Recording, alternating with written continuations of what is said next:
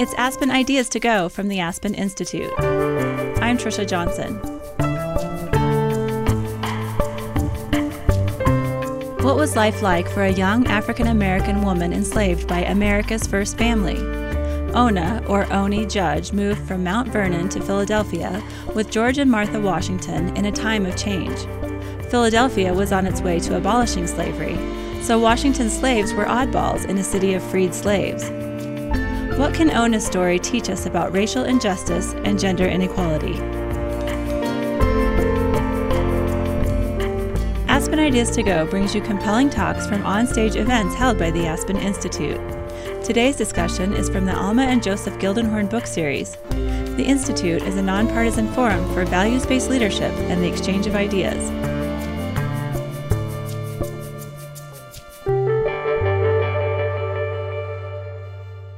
Historian Erica Armstrong Dunbar stumbled upon the story of Ona Judge by chance. She discovered a runaway slave advertisement while doing research. I remember sort of sitting back and saying, Who is this Oney Judge, and why don't I know her? Dunbar teaches history at Rutgers University. She studies the lives of women of African descent who lived in America in the 18th and 19th centuries. As a seamstress and spinner, Ona Judge became Martha Washington's most trusted slave. Still, Ona wasn't free, so at age 22, she escaped. Dunbar chronicles the life of Ona Judge in her book Never Caught The Washingtons' Relentless Pursuit of Their Runaway Slave, Ona Judge. Ona's story, she says, touches on race, gender, labor, and presidential politics at the end of the 18th century. While Ona's story surfaces tough issues America still grapples with, it's also a story about triumph, survival, and resistance. Journalist Michele Norris interviews Dunbar. Here's Norris. So, could you just tell us, introduce us to Oney Judge, sure. and tell us a little bit about her? Sure. So, well, first, let me just say thank you for inviting me to have this talk today and to share the, the sort of experience of writing the book um, and what I really wanted to accomplish. Writing it the, the name Oney Judge is the name that, if anyone knew anything about the enslaved who lived at Mount Vernon, you probably knew Hercules, you probably knew Oney Judge, in part because she appears in some of the other very known, well-known biographies of, of the Washingtons. Um, however, it's a, a sort of couple pages here or a paragraph there. Um, her name was, I call her Ona Judge, which is the name that she went by at the end of her life. And so, as a marker of adult dignity, I, we call her Ona. In all of the records at Mount Vernon, she's referred to as Oney, O N E Y. Um, and I argue that that was the, the diminutive of her name, the, a nickname like Little Billy or Timmy. Um, and we get Oney. But it's very clear that once she um, manages to detach herself from the Washingtons, that she goes by the name Ona. So I use um, that name very sort of purposefully um, to make certain that we're sort of renaming her and, and understanding her for the person that she saw herself to be. I, you know, I came across some information about Ona about 20 years ago. So I was working on my first book, which was about how black women were becoming free in the North. And I was in the microfilm room where nosy historians spend most of their days trying to not be blurry eyed at the end of, of the day. And I came across, I was sort of, what, what's going on in 18th century America? And one of the best ways to figure that out is by looking at the newspaper. And so um, looking at the newspapers is what led me to Ona. And I'm looking through 1796 and up jumps a runaway slave advertisement. And, you know, to have a runaway slave advertisement in a place like Philadelphia in the 1790s, late 1790s, was somewhat rare. It still happened. People who lived in surrounding states that still were very invested in slavery would advertise for those who had run off. But Philadelphia, we should say at that point, was on its way toward full abolition. Correct. Uh, Philadelphia was, uh, Pennsylvania, the state was actually one of the first to begin a kind of gradual emancipation process. So by the time that the Washingtons arrive in Philadelphia, there are very few enslaved people, maybe a hundred or so, and there are thousands, six, seven thousand free blacks. So Ona's entering into an environment where she's actually the oddball as as an enslaved person. And here I'm looking at these these newspapers from the late 1790s, and here's an, an advertisement that says absconded from the household of the president of the United States. And that's the moment where I was like, okay, wait, freeze. What what is this about? Who ran away? And you know, I'm doing the, the math, 1796, it's still George Washington, they're in Philadelphia. And um, the advertisement went on to introduce Oney, and who they called Oney, who I call Ona. And that was my first encounter hmm. with her in the archives. And I remember sort of sitting back and saying, Who is this Oney judge? And why don't I know her? And much like, as you were saying before, the sort of people who we don't know much about, who have these kind of important lives, yet they have not been included in the sort of traditional narrative of history. Oney sort of jumped out at me, and I thought, you know, what happened to her? Was she ran away from the most powerful man in the United States at this moment? Was she able to stay free? was she able, or rather detached, not free? And I actually don't use the word free and freedom a lot in the book because the reality was that Ona was a fugitive uh, and that she would spend nearly half a century as a fugitive. Uh, but it was that initial spotting of this runaway slave advertisement that really began a nine year journey of researching and writing this book. I want to come back to the slave adverts mm-hmm. later, but I love the language ex- absconded from the household yeah. of the President of the United States.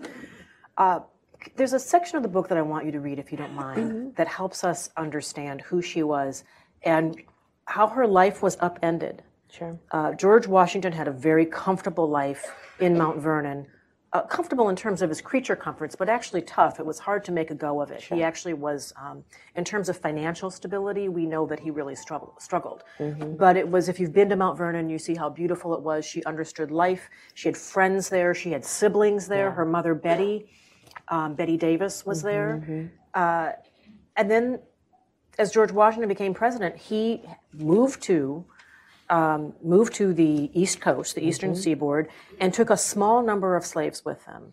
And this was quite an adventure, and for some, it represented opportunity because right. they knew that they would be moving among a sea of free black people.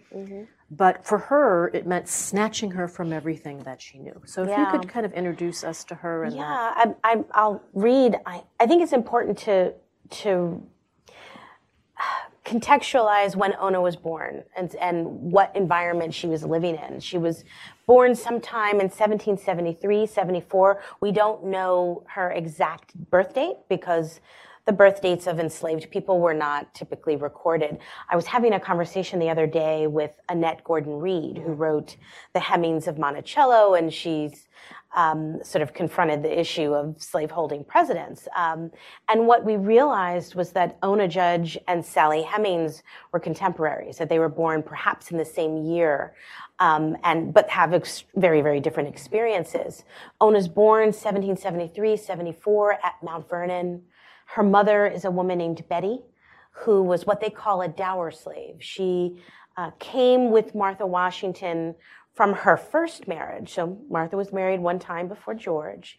Dece- her husband died, and it really kind of left her as one of the wealthiest widows um, in the Chesapeake.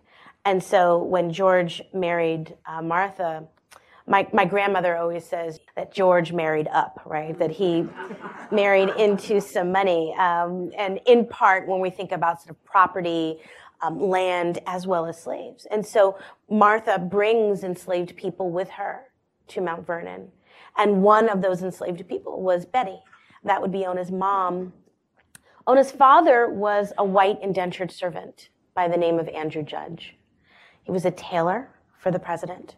He uh, made some of the sort of more um, important uniforms that he wore in battle. Um, and so he was he he was a sort of well-known and um, uh, appreciated tailor. Betty was a seamstress and a spinner, so their paths crossed. I don't know if their, their encounter was consensual. I don't know if it was not. Um, but what I do know is that at some time in 1773, 74, Ona's born. And in all of the records at Mount Vernon, she's, she has a surname. She is noted as Oney Judge, as well as in the, the Runaway Slave Ad.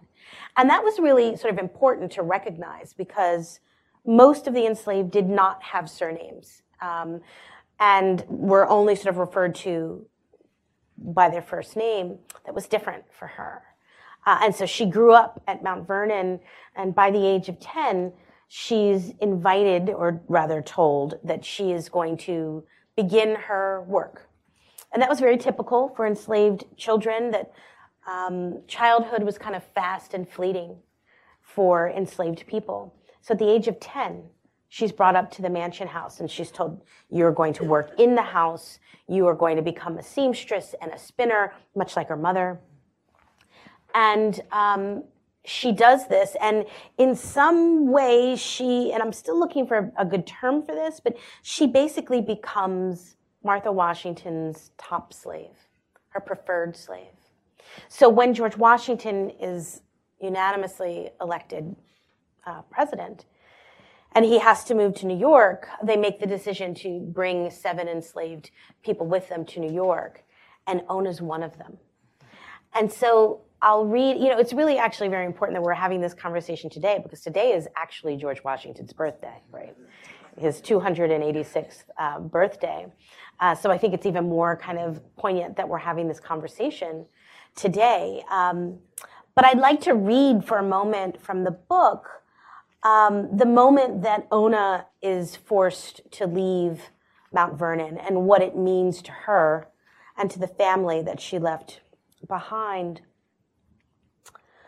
The young Ona Judge was far from an experienced traveler. The teenager knew only Mount Vernon and its surroundings and had never traveled far from her family and loved ones.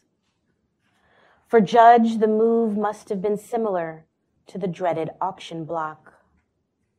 Although she was not to be sold to a different owner, she was forced to leave her family for an unfamiliar destination hundreds of miles away. Judge would have no choice but to stifle the terror she felt and go on about the work of preparing to move, folding linens, packing Martha Washington's dresses and personal accessories, and helping with the grandchildren or the tasks at hand. And it wasn't her place to complain or question. Judge had to remain strong and steady, if not for herself, then for her mistress, who appeared to be falling apart at the seams. Like Judge, Martha Washington had no choice about the move to New York. Her life was at the direction of her husband, who was now the most powerful man in the country. Mrs. Washington and Ona Judge may have shared similar concerns, but of course, only Martha Washington was allowed to express discontent and sorrow. Martha Washington was unhappy, and everyone knew it, including her frightened slave. The president's nephew, Robert Lewis, would also soon be made aware of it. When he arrived at the estate on May 14th, things were in disarray. Lewis, who served as Washington's secretary between 1789 and 91, was chosen to escort his aunt and her grandchildren to New York, but was surprised and a bit concerned when he arrived to find a frenzied and hectic scene. Lewis wrote, quote, quote, everything appeared to be in confusion, end quote. The manifestation of Mrs. Washington's conflicting feelings. Robert Lewis described the departure, which finally took place on May 16, 1789, as an emotional moment for the slaves and the First Lady. He wrote, After an early dinner and making all necessary arrangements, in which we were greatly retarded, it brought us to three o'clock in the afternoon when we left Mount V. The servants of the house and a number of the field Negroes made their appearance to take leave of their mistress. Numbers of these poor wretches seemed greatly agitated, much affected. my aunt equally so. Betty, Ona Judge's mother, must have been one of those agitated slaves. Not only was she losing her 16 year old daughter, but she was also losing her son, Austin, who would serve as one of the Washington's waiters. Austin's wife, Charlotte, and their children would have joined in the morning. Betty watched her children leave Mount Vernon. A reminder of what little control slave mothers had over the lives of their children if she found any comfort that day. It would have been that brother and sister were traveling together. Austin was older and male and could look out for his younger sister, but still Betty knew that her relationship with her children would never be the same. Thanks for listening to Aspen Ideas to Go. Today's moderator, Michele Norris, is featured in another Ideas to Go episode. She talks about race with former Gates Foundation CEO Jeff Raikes and Ford Foundation President Darren Walker. It's imperative, she says, to discuss the word colorblind. And it's time that we start talking about this particular word because it can, in some ways, prevent things from happening. Some people feel it can open new doors, but it's something that we need to examine with our eyes open. Find the episode, Why We Need to Talk About Race, by searching Aspen Ideas to Go in your favorite podcast player. There's also a link in our show notes. Back to today's show. Here's Michele Norris.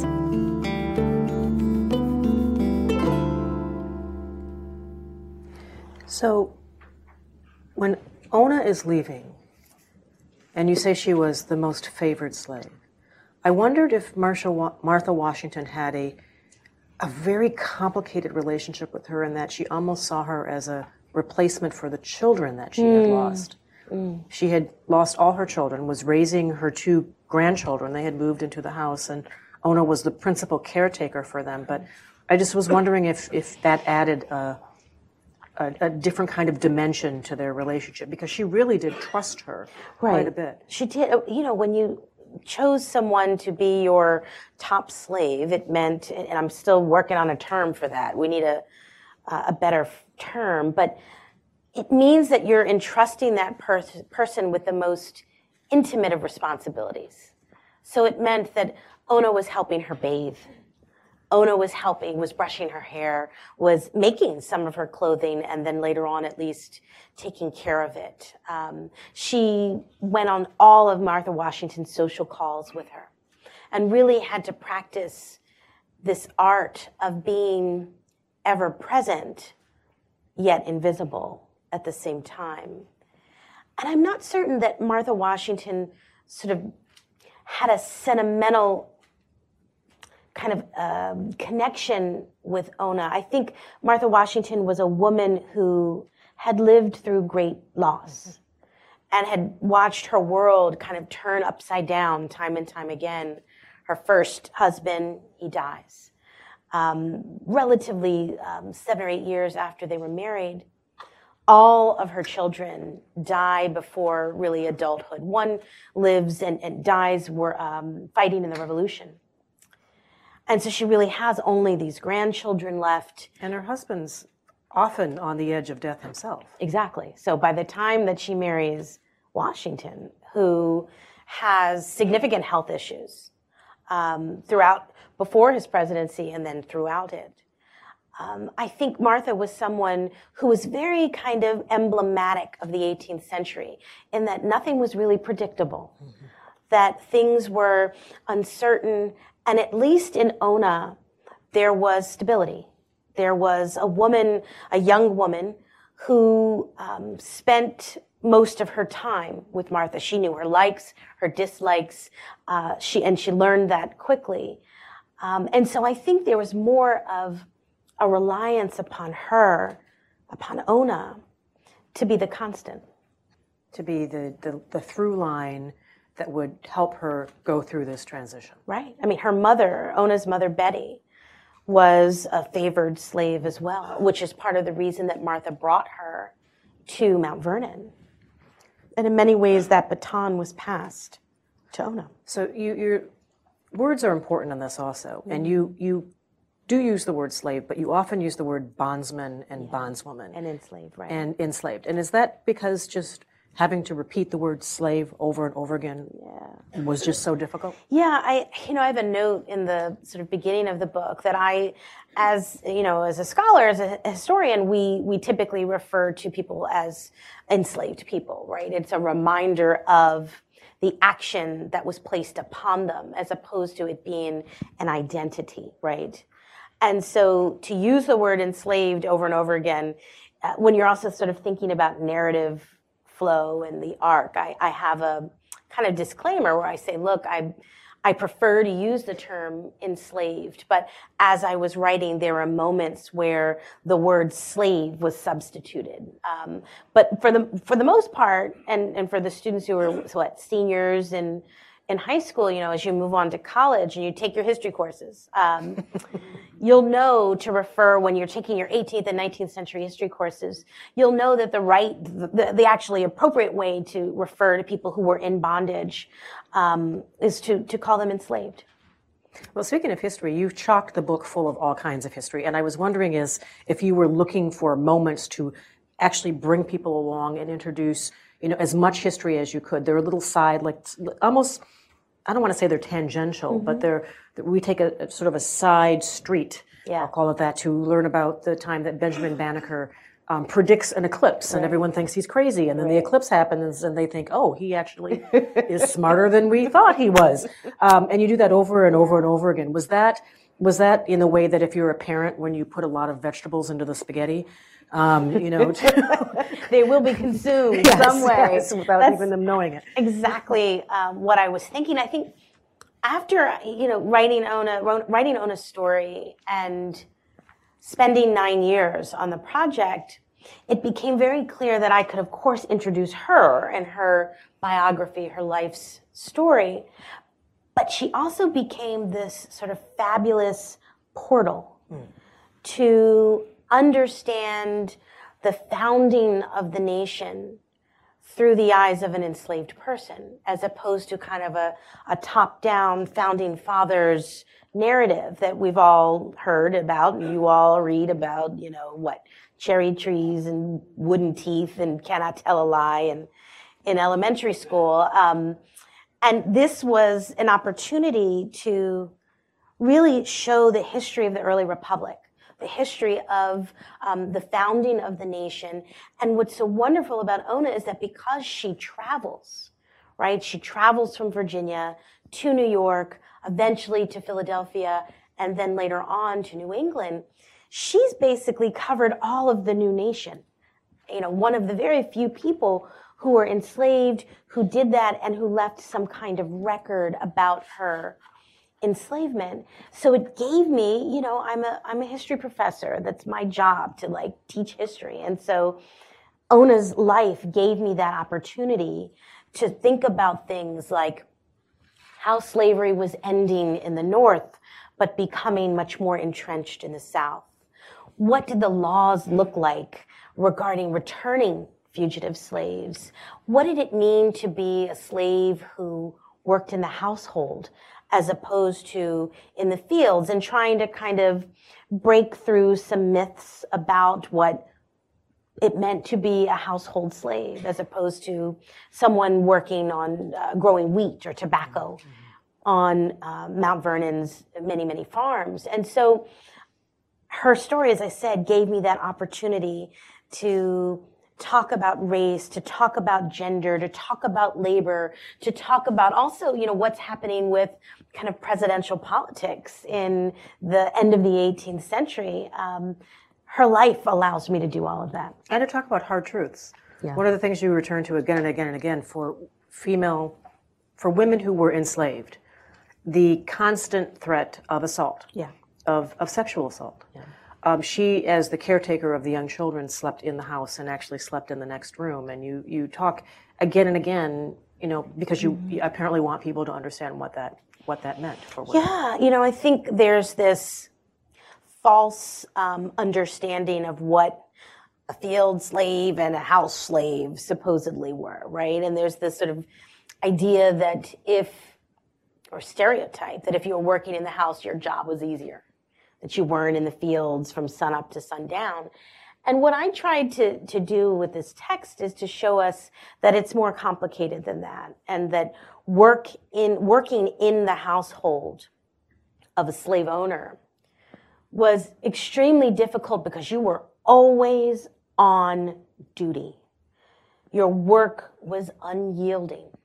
You were always under the kind of microscope of your owner. And so an owner's bad mood, whether it was because of, I don't know, the accidental breaking of a dish or inconveniently timed bad weather, if you are the enslaved person living in the house with access, constant access to your owner, that became difficult, problematic, sometimes violent. Um, forget about the difficulty of cooking and cleaning in the 18th century without electricity, without, um, you know, it meant being up very, very early to prepare breakfast. You know, you're baking bread yourself. Um, you are plucking chickens. You are, how do you do the laundry in uh, New Hampshire in February?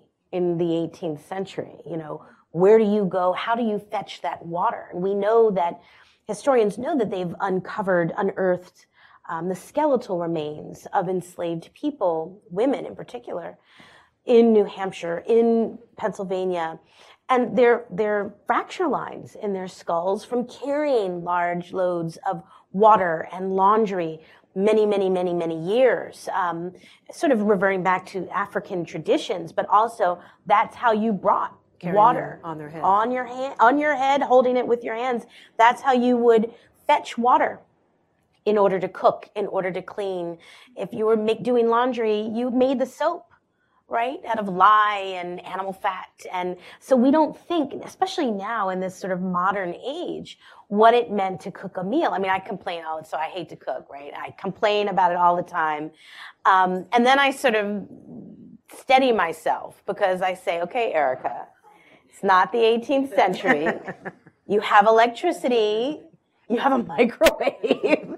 Things that make life um, technology that has allowed life to be easier um, in the domestic sphere. But for these people, for Ona, this was back-breaking labor that was intensive and constant, aside from the fact that you were physically vulnerable because of your space, your proximity to not just your owner, but your owner's sons, your owner's grandsons and nephews and relatives and friends that all enslaved women knew that they were constantly um, vulnerable to sexual attack.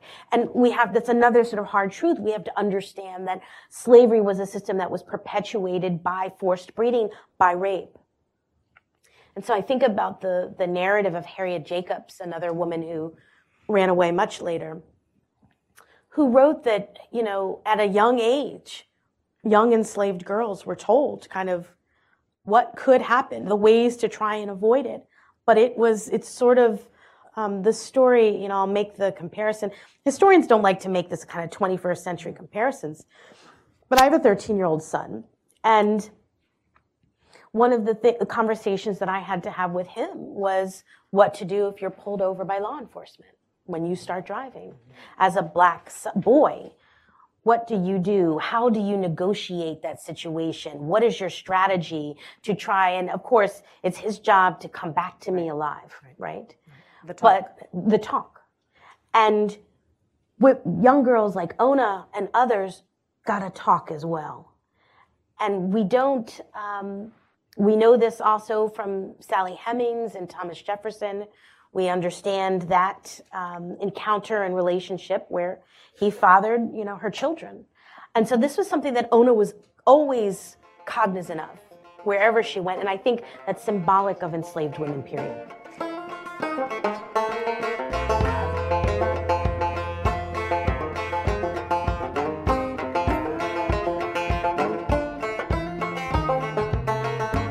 You're listening to Aspen Ideas to Go. I'm Trisha Johnson.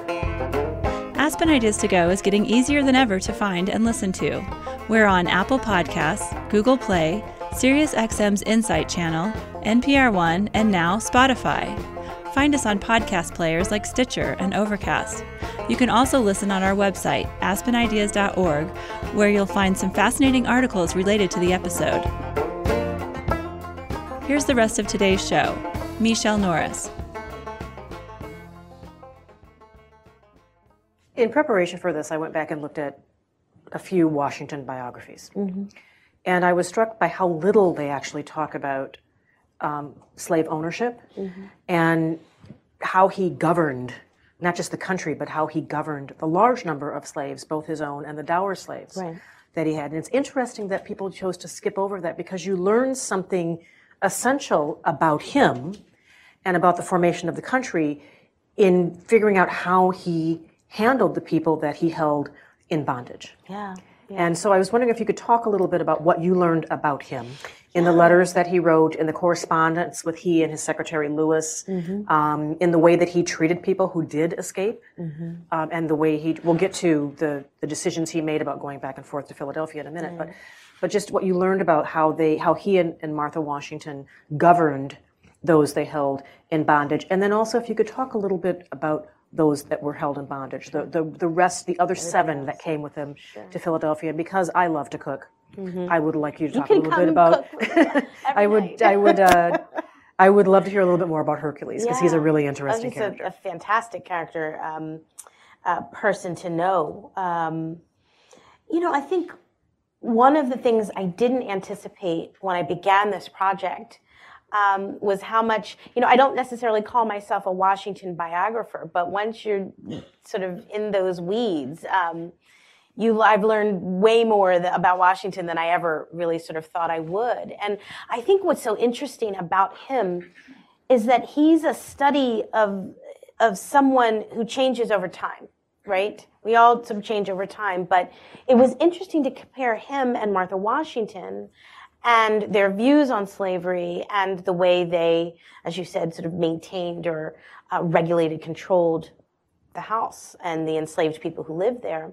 George Washington was someone who was born into a slaveholding family. Um, at the age of 10 or 11, he inherits slaves from his father.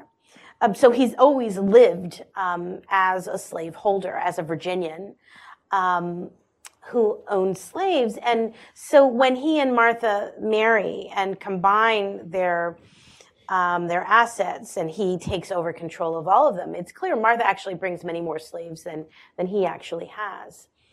And their opinion about slavery at least for Washington, it changes. And I really do think it's his time in the North, his time uh, with the Revolution, having friends like the Marquis de Lafayette, who was like, George, this whole slavery thing, you know, let's let's rethink this. Um, and so the, in his writings, you see, you know, you you follow him as a young man and then as a general who is buying and selling slaves, who is putting out other advertisements for runaways and then a man who becomes sort of president and has been exposed to what is now a new nation who begins to question slavery.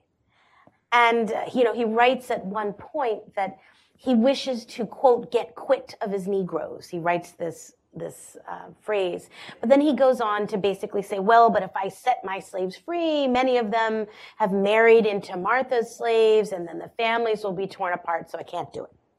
Um, and there, you know, there's, I know, I know, I heard the teeth sucking. Um, you know, there are excuses. Um, but I do think one of the reasons we haven't talked so much about Washington as a slaveholder compared to, say, a Thomas Jefferson is because he does something at the end of his life that the other founding fathers did not do. And that is, he makes the decision to emancipate his slaves upon the death of Martha. And so, you know, when George Washington dies, and, and I, you know, I have sort of thoughts about why and how he made that decision to basically relinquish a tremendous amount of wealth by emancipating enslaved people. But the reality was that Martha and George Washington had no biological children together. George had no biological children. Um, and so there was no son waiting for an inheritance? Which is how everyone passed down everything in the 18th century your name, your, your property, your wealth, everything. And so I think in some ways that loosened um, expectations of what he would do. And so I see, you know, he, he did in death what he would not do in life.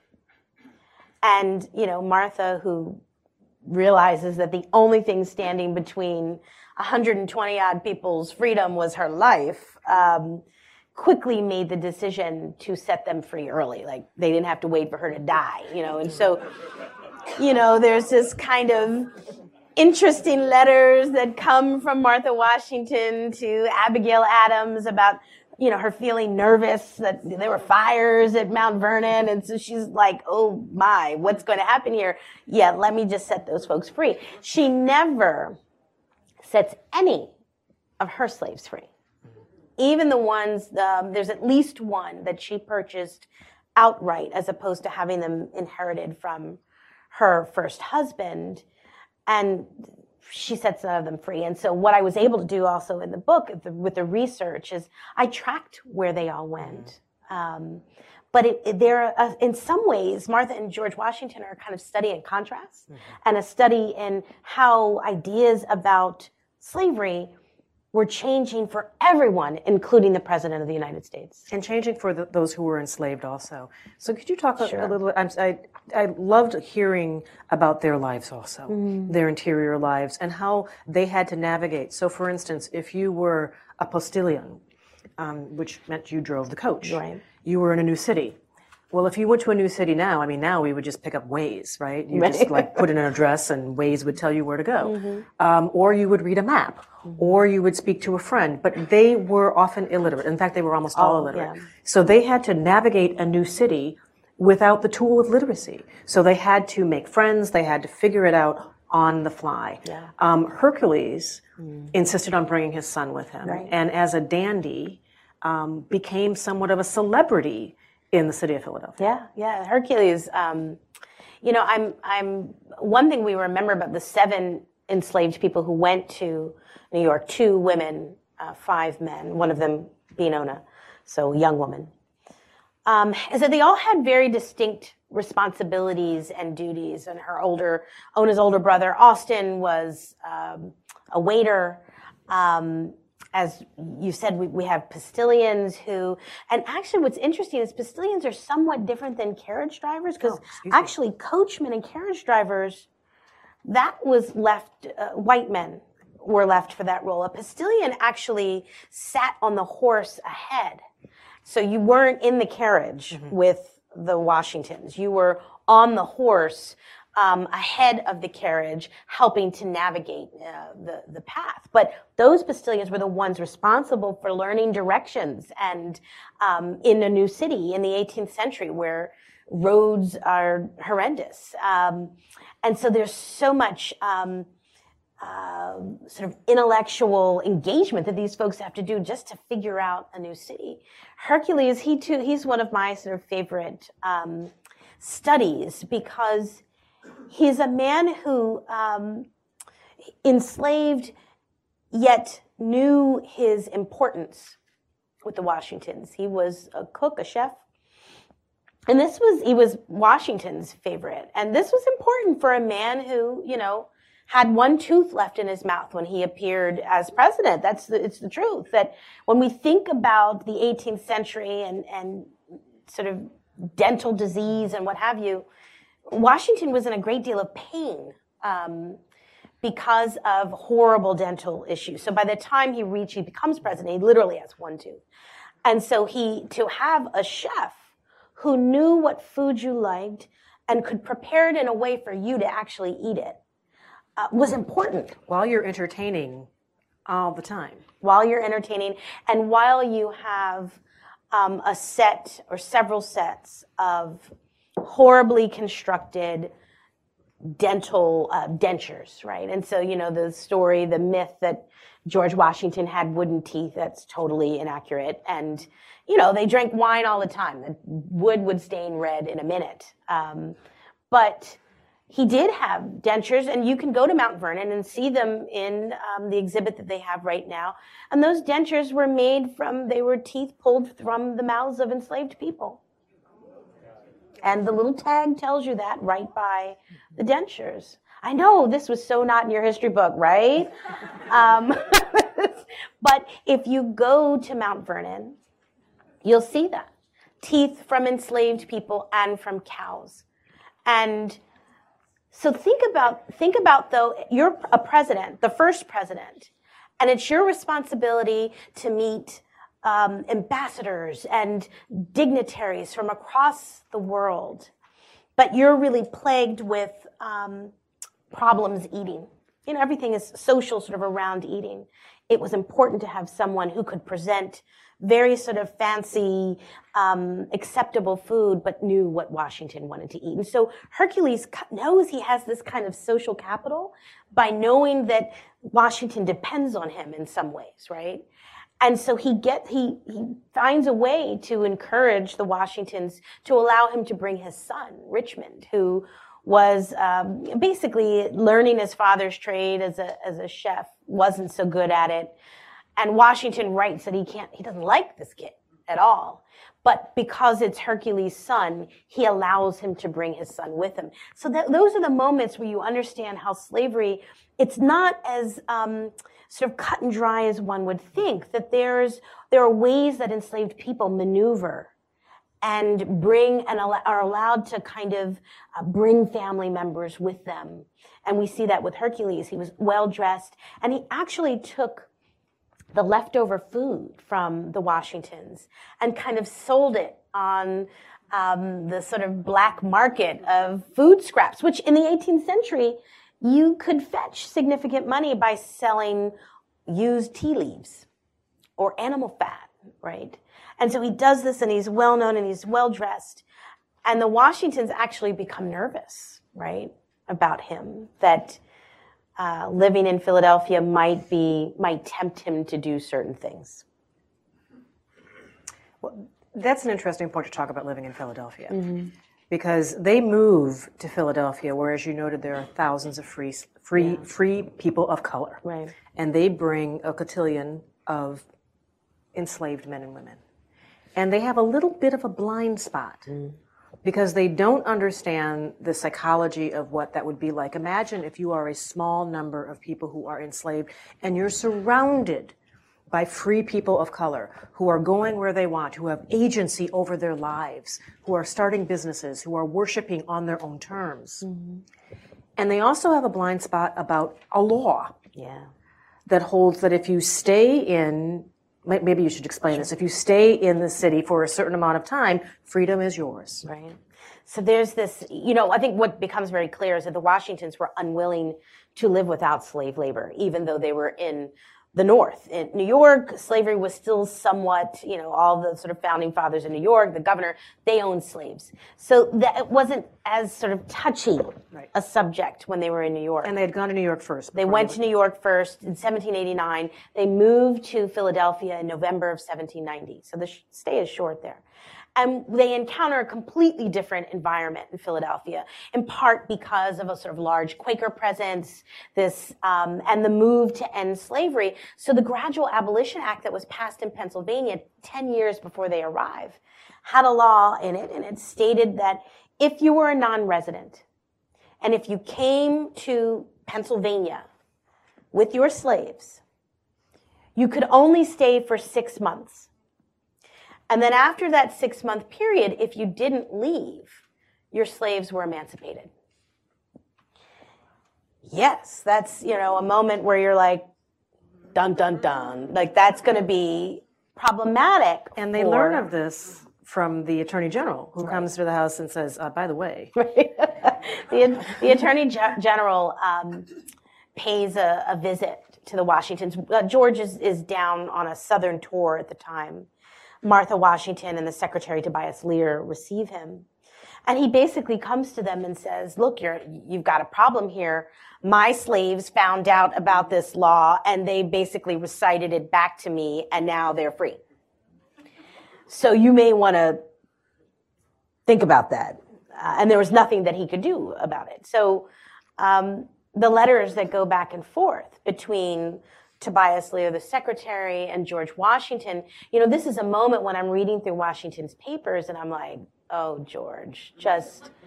George writes, you know, that basically they're going to create a slave rotation plan. And then every six months, these are George's words, not mine, don't shoot the messenger. Um, that every six months, they would rotate their slaves from Philadelphia back to Virginia. In essence, restarting the clock, right, on slavery. And if, if going to Mount Vernon was an inconvenience, a quick trip to Trenton across the, the river would, in essence, do the same thing. They'd go out of state and come back in. So, you know, so it's a moment where it's George Washington isn't necessarily breaking the law, but he's breaking the spirit, right, of the law. And he writes that he wishes to have um, to deceive the public.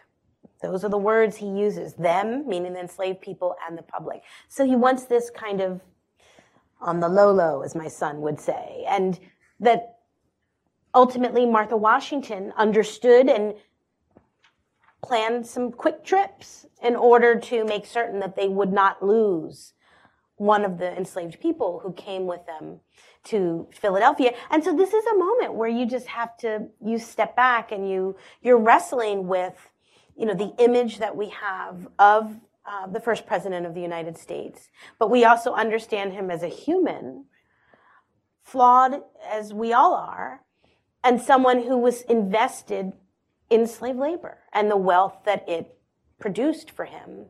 And they also wrote about, they didn't like, uh, because, you know, there's a moment where you're like, well, why didn't you just have white servants like everybody else in, in the 1790s? And George and Martha wrote they didn't like them.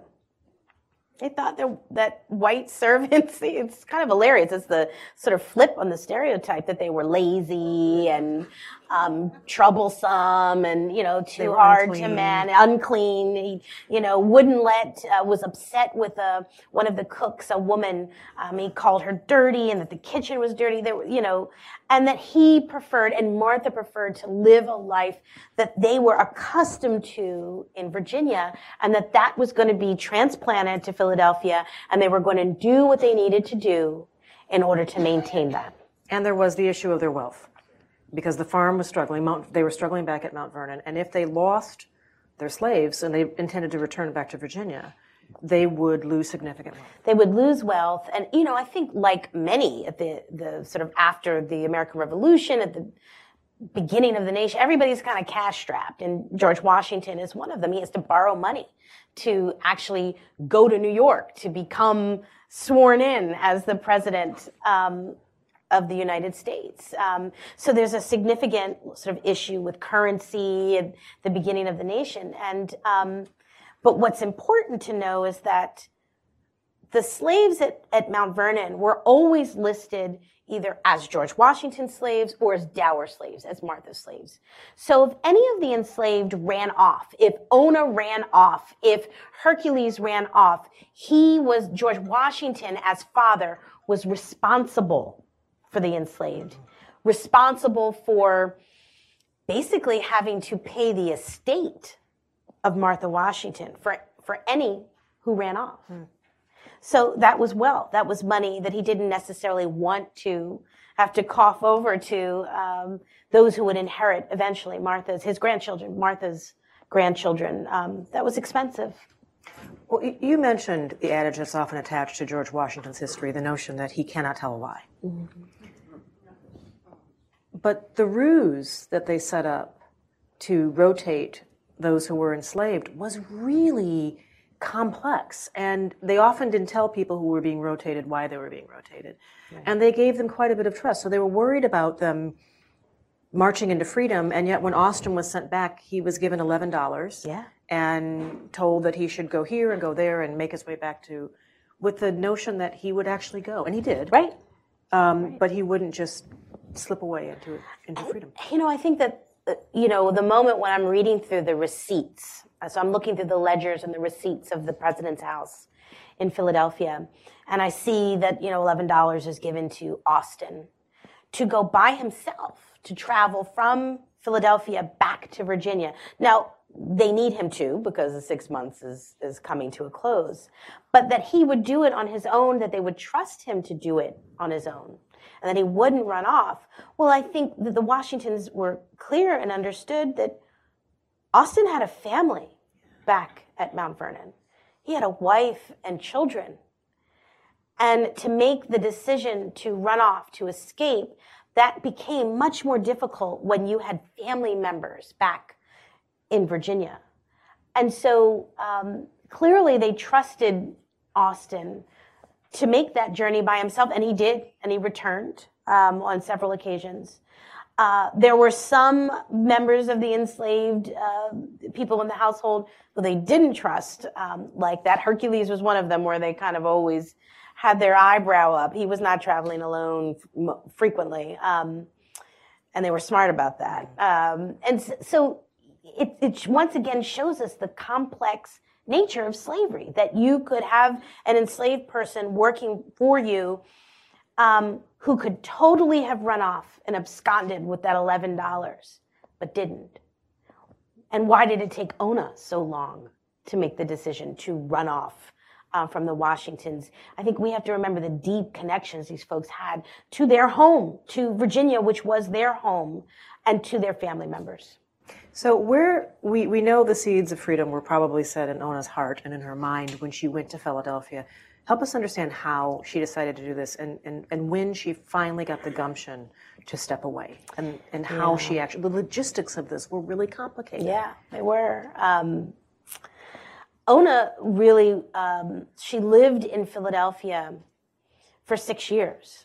So it's not a situation where as soon as she kind of went north, she ran away. That wasn't it at all. She lived um, with the Washingtons and um, performed her duties, influenced by black freedom around her, seeing black entrepreneurs on the streets selling their pepper pot soup and their oysters and fresh fruit and Mother Bethel Church being built around the corner. You know, black freedom was palpable to her, but still she didn't make the decision to run until she learns of a change in plans about her ownership.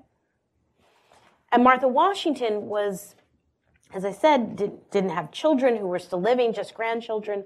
And one of her um, granddaughters announced that she was getting married.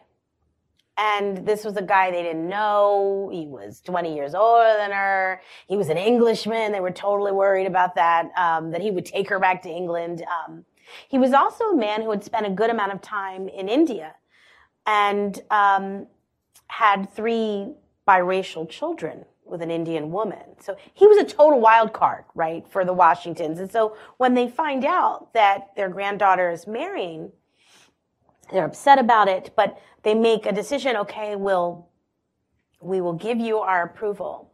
But Martha Washington takes it a step further and she says, look, I, I can't be there to help her.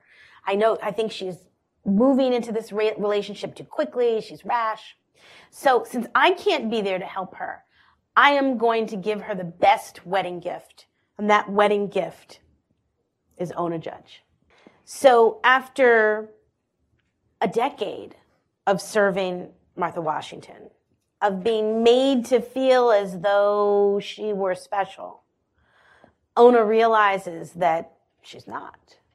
And that her life is going to change very quickly. That and the granddaughter Eliza Custis Law was known as being a sort of difficult um, woman with a temper, and Ona later on in her interviews that she leaves at the end of her life, she says, There was no way I was going to be her slave. And so there are a bunch of things sort of coming together. The influence of, of Free Black Philadelphia, knowing that her ownership is going to change, that Martha Washington has basically discarded her, that prompts her to think very differently about her future. And that this was her moment. This, if she was going to try and escape, that escaping from Philadelphia would be far easier than escaping from Virginia. And so she sees the window and she calls upon resources and her friends and she takes her moment. We're doing this in February, which is Black History Month. But I just want to add something to the sermon you just gave us about the importance of seeing Black history as American history and not mm-hmm. separating them. Because you really can't understand American history if you don't understand Black history. Indeed. And Black history is American history, and we, we so often separate those two things and see one as ancillary to the other when instead there is a, a direct through line. Mm-hmm. Um, we could go on, but we have to end this. But I, because you, you, you've heard that I have a slight obsession with Hercules. um, I just want to end on this note because on this day, Hercules set off for his freedom. So could you just end with a story about yeah. how that happened? He he decided to take leave on George Washington's birthday. Yeah. So Hercules was, um, you know, in, in many ways, after Ona ran off, everyone's life changed. The enslaved, in particular, everyone was sent back to Mount Vernon. When they returned in the fall, they only brought two enslaved people with them was their last sort of go round in Philadelphia until they left, he left office. But everyone pretty much was sent back to Mount Vernon, including Hercules. And Hercules was actually demoted from being sort of cook chef to um, uh, a clay digger, which was sort of one of the worst jobs you could kind of have. And for many, many years, people thought that Hercules had, had run away before Ona. But he didn't. He ran away after her, and he ran away on the president's birthday from Virginia. And he was never seen again. And it shows us that he more than likely he created this network of people from Philadelphia all the way down to Virginia that could once he was removed from his position of authority and control in the kitchen to a clay digger. He made the decision, I will not live my life like this. And he ran off. And that was his gift to George Washington. well, you have been a gift to us. this was great.